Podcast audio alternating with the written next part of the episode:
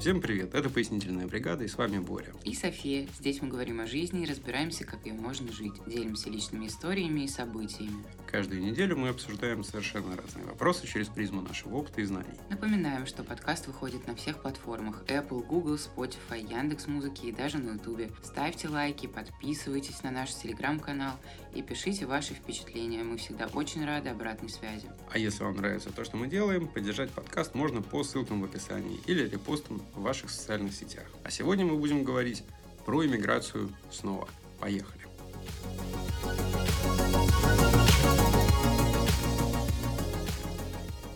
Собственно, почему мы будем говорить снова про иммиграцию? Прошлый наш подкаст, наполовину состоял из минусов Аргентины, в которой, собственно, мы живем уже практически год. И некоторые наши слушатели подумали: упс, кажется, ребята навострили лыжи, кажется, они не хотят жить в Аргентине. Опять же, это не совсем так, то есть могу здесь повторить, что если бы всю жизнь нужно было прожить в Аргентине, это возможно, это все-таки не Центральная Африканская Республика и так далее, но Стив Джобс говорил: никогда не прекращай свой бег. Возможно, и мы не прекратим. Хотя реально бег мы прекратили в последнее время как-то. Да, мне кажется, наоборот, интенсивность только набирает обороты, потому что еще какие-то первые полгода... Нет, я про физический бег. Физически, у нас просто нет на это времени, потому что жизнь, быт набирает обороты, то есть еще первые полгода мы гуляли, ходили, смотрели, отдыхали, а потом как-то с января уже прям гайки начали закручиваться, и ты вечно этой гонке, то у тебя испанский, то у тебя документы сделать, то у тебя чтение этих чатов, и что с русскими беременными, как дают ВНЖ и так далее. Кстати, у нас в комментариях один подписчик поругал, говорит: вы ничего не сказали про проблемы легализации, сейчас в Аргентине. Мы намеренно это не сказали, во-первых, потому что она подвисла, а во-вторых, потому что никто не знает, что. То есть слухи распространять не хочется. Просто данность донести, что да, сейчас очень тяжело с легализацией, и все, кто в новом году, 23-м, подался на ВНЖ, почти никто не получил пластиковую карточку. Все сидят и ждут. Дадут им ВНЖ, не дадут им ВНЖ. В общем-то, это не то чтобы какая-то новинка, когда мы сюда ехали, все в чатах предупреждали: это Аргентина, здесь все медленно, расслабьтесь, пейте мальбек и так далее, то есть ждите, дадут вам эту карточку через год или полтора или два. Но внезапно люди обнаружили, что год без легализации это неудобно, то есть ты не можешь завести банковские карты, получить визу в другую страну. Ты можешь, но все это сложно, нужно еще миллион новых других документов, чтобы что-то доказывать. С ВНЖ, конечно, куда проще, да и покидать пределы страны в том числе. Но, честно говоря... как-то неуютно это, да? Нам-то пока не о чем говорить, то есть нас только ожидает новое продление. Но просто все привыкли к тому, что резко почему-то был какой-то промежуток, в который мы попали, когда ВНЖ просто штамповали. Их выдавали в течение 2-3 недель. Рекорды в чатах бились, мы получили за 3 недели, а мы за 2, а мы за 10 дней. Сейчас ситуация обратная, то есть все просто сидят, и это подвешенное состояние. То есть в любом случае иммиграция — это не туризм, люди уехали жить в другую страну, а жить в полной мере они не могут, то есть они всегда находятся в этом статусе неуверенности. Кому-то может прийти предписание на выезд из страны, и что тогда? То есть как жить все это время, думая, что вместо одобрения ВНЖ тебя попросят покинуть страну? А ты уже испанский учишь. Снял квартиру на несколько лет, дети в школу пошли,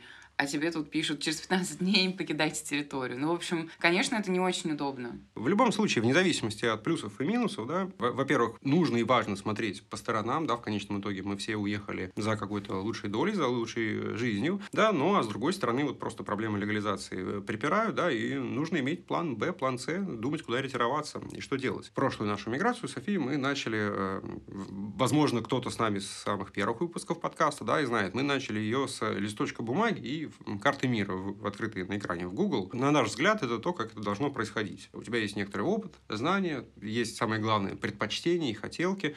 Ты открываешь карту, тыкаешь пальцем в каждый регион, думаешь: что знаю, хочу, не хочу, нравится, не нравится. Я бы даже сказала, что сначала выбираешь, что тебе нравится, а потом начинается второй раунд отсева по возможностям, потому что в каких-то странах просто невозможно просто легализоваться, или конкретно мы не имеем достаточной возможности для этого.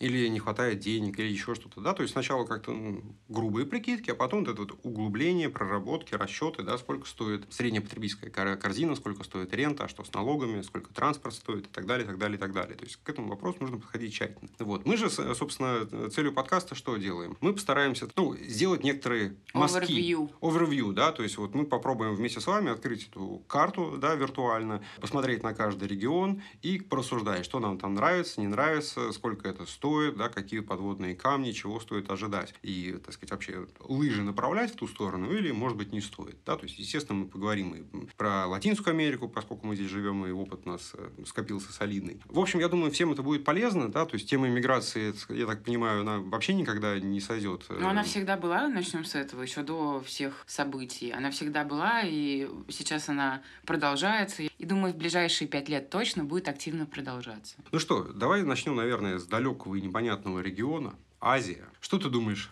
об Азии? Ну, у меня все понятно, я туда не путешествовать не хочу, не переезжать тем более. Есть некий класс людей и, там, не знаю, группа людей, которые любят азиатские страны, азиатские направления, как для отдыха и туризма, так и для жизни. Там у нас есть популярный Таиланд, Бали у нас есть, Индонезия в целом, Вьетнам, откуда, кстати, много восторженных всяких отзывов, Индия и Гоа, и, наверное, все вот из таких популярных направлений. Остальное, возможно, слишком экстравагантно. Ну, есть вообще другие серьезные страны еще. Мы не сказали ничего про Японию, и Корею. Китай. Корею, Сингапур, да, то есть там много интересных мест. Ну, Сингапур, там же диктатура и деньги. Диктатура, диктатуре рознь, как хочется сразу сказать. Но, тем не менее, опять же, я как-то вот прям говорю, что нет никаких путешествий там. Не, путешествий, да, но жить never ever. Я очень хочу увидеть Японию, Корею когда-нибудь. И Сингапур, между прочим. Вот здесь я с тобой совершенно солидарен. Я бы с удовольствием съездил в Японию, может быть, даже в Южную Корею и... Уточнение, такая Южная Корея. Да. А я бы в Северную съездила, это такой экспириенс классный. Ну, с охраной, не знаю. А может, тебя там так или иначе выставят местного КГБшника. Будет тебя ВИПом. Он будет меня охранять. Да, конечно. Корею от меня. Режим Чучхе. Да, все, он будет от тебя. А то еще там приедешь со своими ценностями загнивающего Запада. Да. Ну, конечно... Не знаю, в Корею, в Южную, в Северную мне совершенно не хочется. Хотя внезапно я много знаю про историю, про культуру, да, то есть я знаю, кто такой Ли Сын Ман, Ким Чен Ира, могу отличить от Ким Чен Ына, да, там. У меня есть некоторые представления, но что вот меня останавливает, да, ну, во-первых, язык, да, совершенно другая группа языков. Ты имеешь в виду от Северной Кореи или в целом от Азии? Вообще в целом от Азии, да, то есть вот эта вот группа языков, как ее правильно назвать, сиамские языки. Ну, окей. Восточные, азиатские. Восточные языки, да, то есть мне совершенно почему-то не хочется изучать их. То есть я догадываюсь, что это классно, интересно, но когда ты вот непосредственно уже в поле находишься, в эмиграции, да, изучение языка, оно перестает быть вот как такой блажью, такой интересной развлекаловкой. Да, это твоя, так сказать, дьюти, обязанность. Любая обязанность, она обычно, ну, несколько тяготит. Ну, плюс они сложные, совсем непонятные, резко отличающиеся от всего того, к чему мы привыкли. Правда, в каком-нибудь в Сингапуре точно говорят на английском, скорее. Ну, то есть большая часть людей. Но, тем не менее. Как и в Японии. Помимо языка, это, естественно, совершенно другой менталитет, другая культура. То есть, да, нам кажется, там, я не знаю, южноевропейская, северноевропейская чужды нам вся их ментальность, а там это вообще другой мир. И именно поэтому, наверное, я не рассматриваю для себя это как вот постоянное место для жизни, да, потому что я всегда буду чувствовать себя там белой вороной. Если, скажем, в каких-то прозападных странах, типа Южной Кореи или Японии, да, наверное, мне будет плюс-минус комфортно. Да нет, они все равно очень такие... Ну, насчет японцев не уверен, а, скажем, в других странах Азии, да, я бы сказал, что уровень ксенофобии должен быть очень, очень высоким. Более того, для них вообще он свойственен. Отчасти, ну, по некоторым историческим причинам, да, потому что все эти земли долгое время были колониями и, естественно, находились под гнетом западной цивилизации. Впоследствии их государственность после Второй мировой выстраивалась, ну, вот на базе националистических правительств. И для них вот этот вот национальный вопрос, он стоит остро. То есть то, через что проходила, условно, Европа там 200 лет назад, да, некоторые страны, я понимаю, сейчас проходят, но... Неважно. Для них вот сейчас эта повестка актуальна, да. И, естественно, я там... Борис завоеватель. Ну, не то чтобы завоеватель, а есть прям набор терминов, да. То есть в каждой азиатской стране для белого человека есть вот название. Ну, это в любой стране для любого другого чужака есть набор таких слов. Поэтому, ну, разумеется, это совершенно не новинка. В Латинской Америке ты гринго, гайдзин ты в Японии, варанг или как-то так ты в Таиланде. Ну, там много слов, не знаю. Но, конечно, это нормально. финалочка, да, вот единственное, что мне кажется, вот эти вот страны с мощной экономикой, да, с этими красивыми небоскребами, то есть, если мы загуглим, вот как выглядит Сингапур, там, да, Токио, ты, естественно, понимаешь, все, там, деньги, там, жизнь, там, цивилизация, машины, технологии, вот, все круто, там как будто бы хочется жить, да, надо помнить, какой ценой это досталось, да, то есть, смогу ли я там конкурировать с местными? Ну, понятное дело, я не знаю языка, да, во-вторых, просто люди с очень высоким КПД, да, с особенной культурой. У них неспроста в Японии есть слово. Ну, да? Это японцы, а тайцы, например, нет. Я думаю, что во все эти направления, особенно в Таиланд или Индию, нужно ехать уже с какой-то работой фриланс онлайн за спиной. Знаешь, мне кажется, что если вот мы говорим про страны такие относительно бедные, типа Таиланда или Индии, окей, ты вытянешь. Но, скажем, Япония или Сеул, да, то есть будет ли покрывать вот это вот условно зарплаты из Москвы? Ну, а может, ты не на Москву работаешь? Ну, и нет, если не на Москву, тут взятки гладкие, да, но если у тебя там стандартная для Москвы зарплата удаленщика, да, там, вытянешь ли ты уровень жизни в Токио, да, то есть вот эти цены на аренду и так далее, большой вопрос. Вариантов много, зависит от профессии, все очень индивидуально, но вообще это ты не сказал самое главное, почему конкретно я туда не поеду.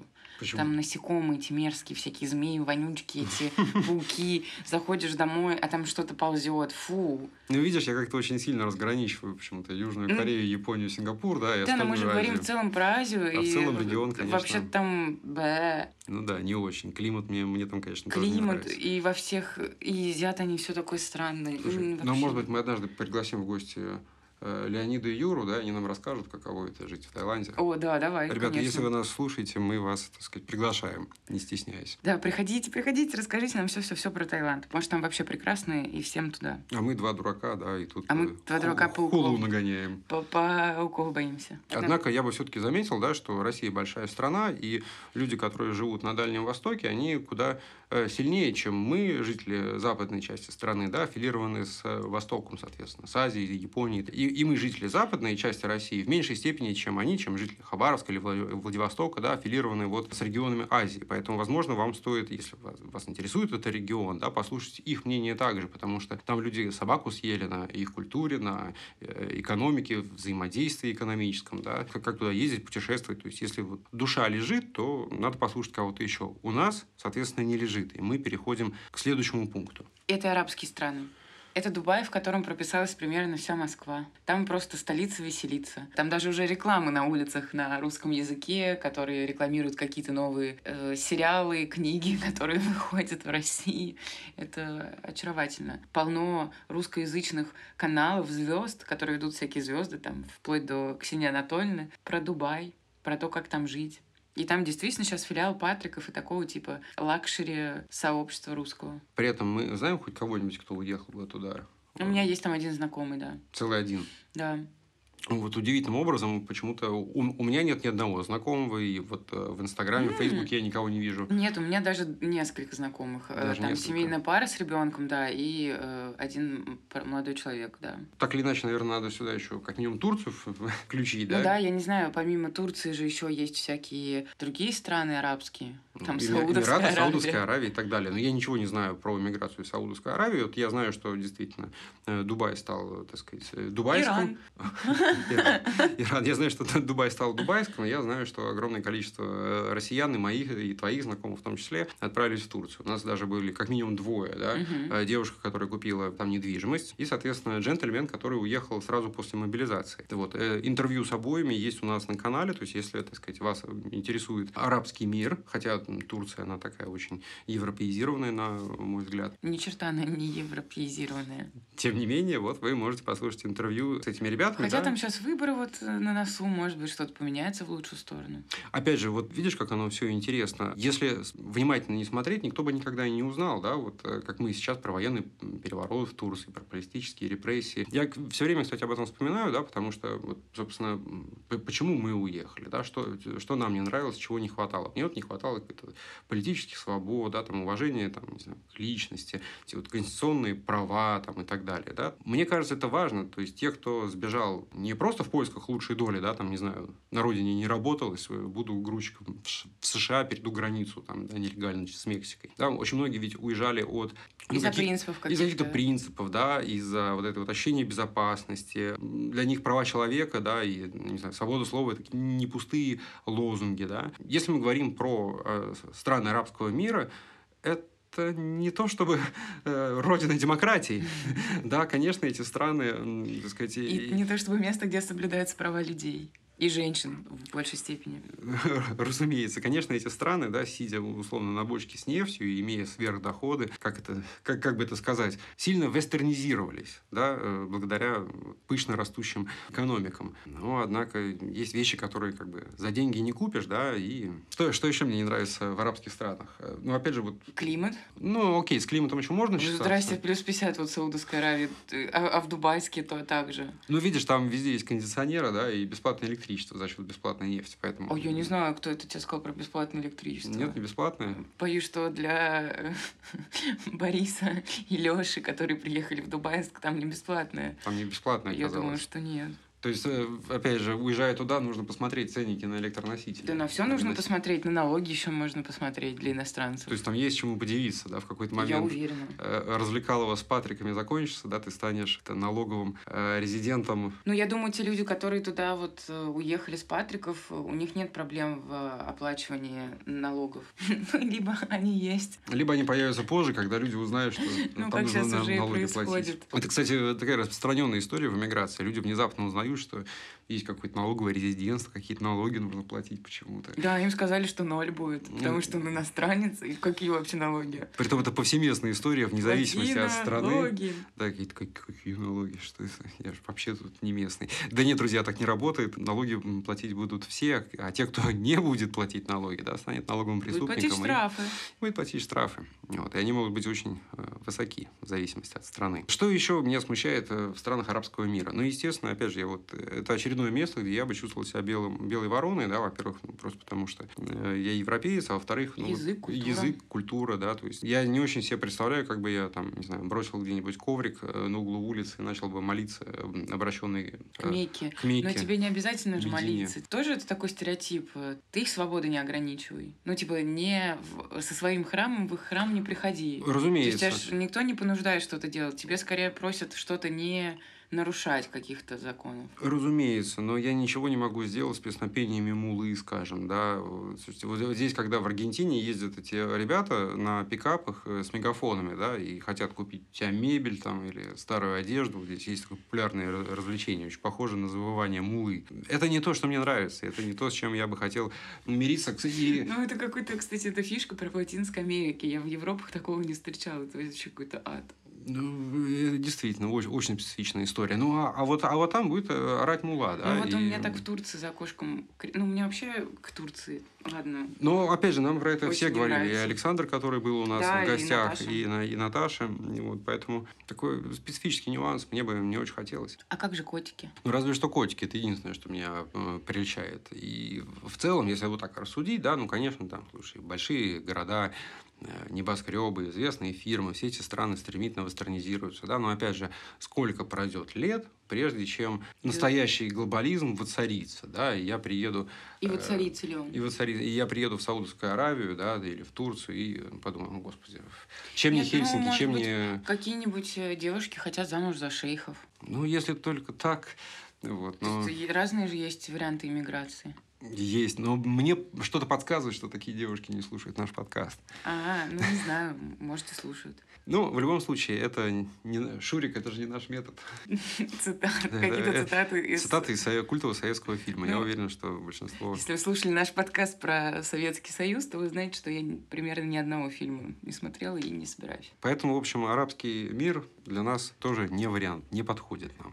Ну, от себя бы сказала любой, наверное, мусульманский мир. Неважно, арабский он или нет, потому что мусульмане есть в разных странах. Верно, вот, верно. И... Больше всего их внезапно в азиатском регионе. Да, и в Африке тоже их много. Ну и, в общем, да, не моя история. Тема, не твоя история. Так вот. Что там с Африкой как раз? Ну что ж, так сказать, неплохо, да? Мы уже полмира, так сказать, отсекли. Что там осталось? Осталась Африка. Ну, Африка, конечно, регион такой интересный, экзотический. Вот.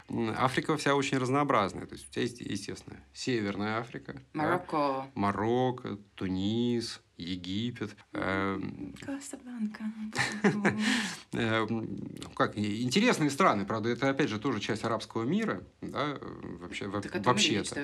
Вот. Хотя, естественно, они имеют долгую историю взаимоотношений с Европой. Естественно, это и некогда колонии. Да, конечно, соседи испанцев и португальцев. Разумеется, и их экономические связи, и культурные связи довольно достаточно велики до сих пор. Однако, все, что касается экономики, свобод, ментальности, да, все это, ну, так довольно специфично. Хотя я уверен, что огромное количество там россиян регулярно ездят в Египет, да. Нет, отдыхать-то понятно, и в Марокко классно.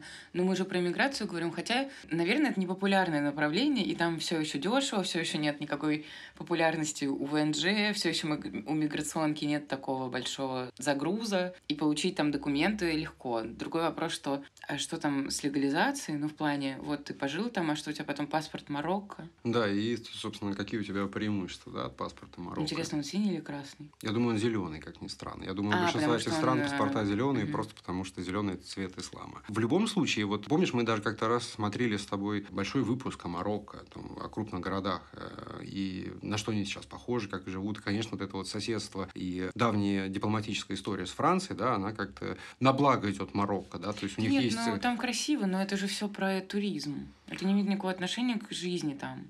Но, тем не менее, слушай, французские капиталы с удовольствием приходят в Марокко, строят там целые районы, целую инфраструктуру, да, вот эти скоростные поезда и так далее. Я думаю, что лет через 20-30 Марокко будет очень даже ничего. Другое вот так дело, вы что... и выяснили, что мы переезжаем в Марокко.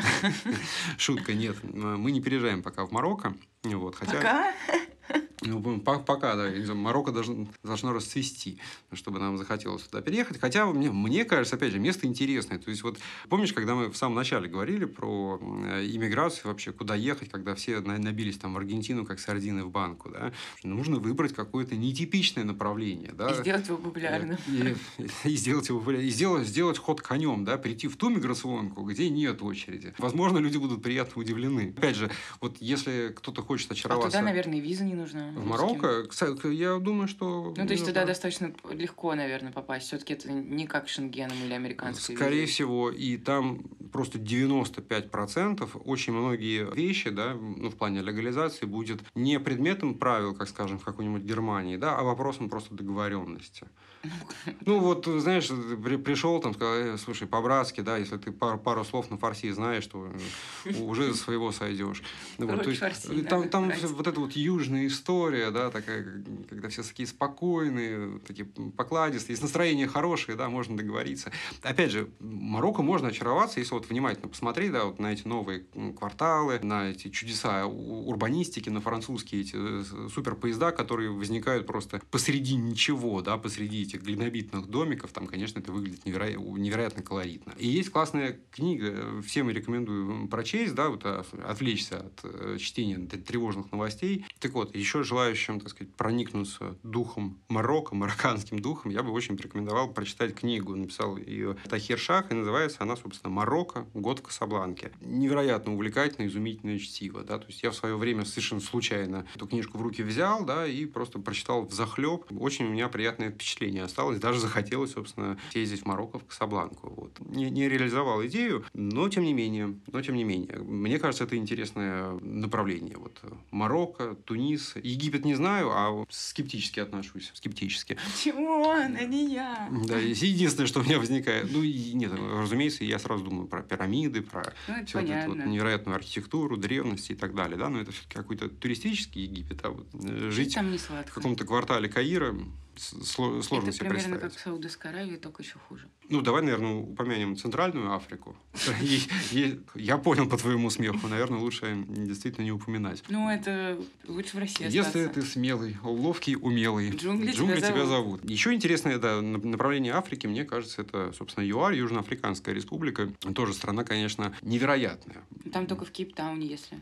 Ну, там не только в Кейптауне. Вот. Хотя мой приятель из Италии, он родился в Йоханнесбурге и вырос там. Ну, подростком, там до 14 лет он жил. И он в восторге, ему очень нравится. Он итальянец, но родился там, потом приехал из Йоханнесбурга в Рим обратно, где его семья как бы живет.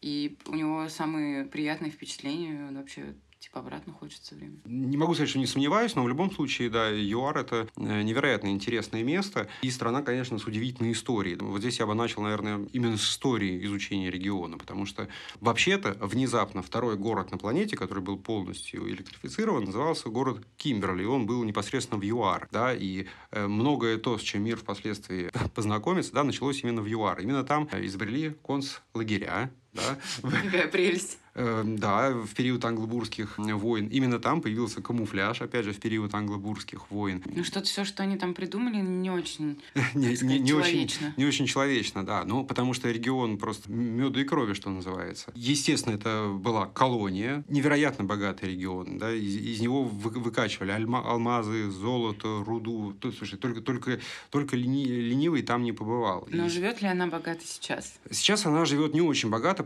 но хотя это был просто богатейший регион Земли буквально до 70-х, 80-х. Да? То есть экономика ЮАРа росла просто как на дрожжах. Вы не поверите, но, вероятно, у ЮАР было ядерное оружие. Это не точно.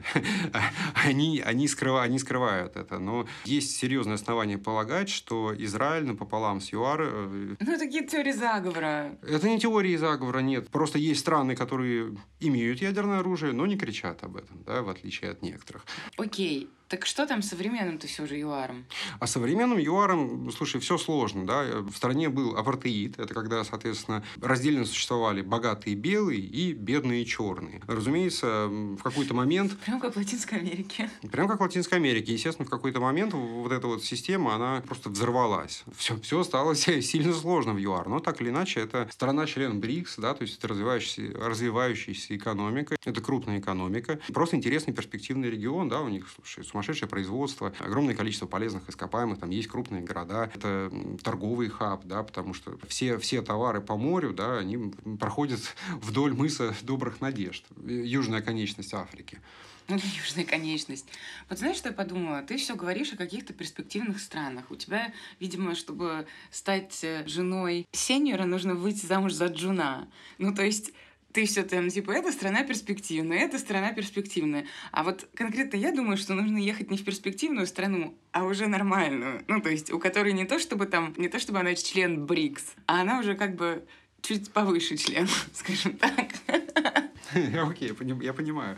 Слушай, но тем не менее, о будущем же думать надо, да, и иной раз, знаешь, бывает, живешь в какой-то, казалось бы, хорошей стране, а потом раз, и все пошло не по плану. Да, но вроде это как раз и должно научить, что нужно бы ехать в ту, которая максимально стабильна. Ты знаешь, жизнь продемонстрировала, что максимальной стабильности не бывает, поэтому... В странах-то?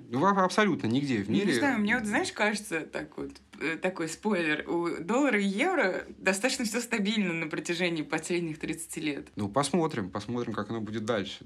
Я поглядываю на схлопывающиеся банки в США, да, и вспоминаю ипотечный кризис. Не знаю, есть вопросы, есть сомнения, есть опасения.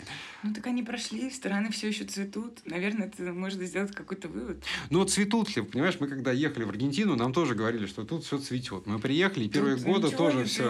И первые полгода нам тоже все нравилось. Нет, нам наоборот говорили, что это вот член БРИКС. Вот она из тех, кто очень перспективно, очень... Ты знаешь, ну, по-разному говорили, по-разному. Потом оказывается, что, так сказать, не ас, а удвас. Я сегодня прям по цитатам из советского кино. Ну что ж, то есть ты предлагаешь, так сказать, закончить с Африкой, да, и перейти к более интересным странам. Да, например... Например, о тех, о которых мы поговорим в следующий раз. Потому что мы решили попробовать делать 30-минутные аудио.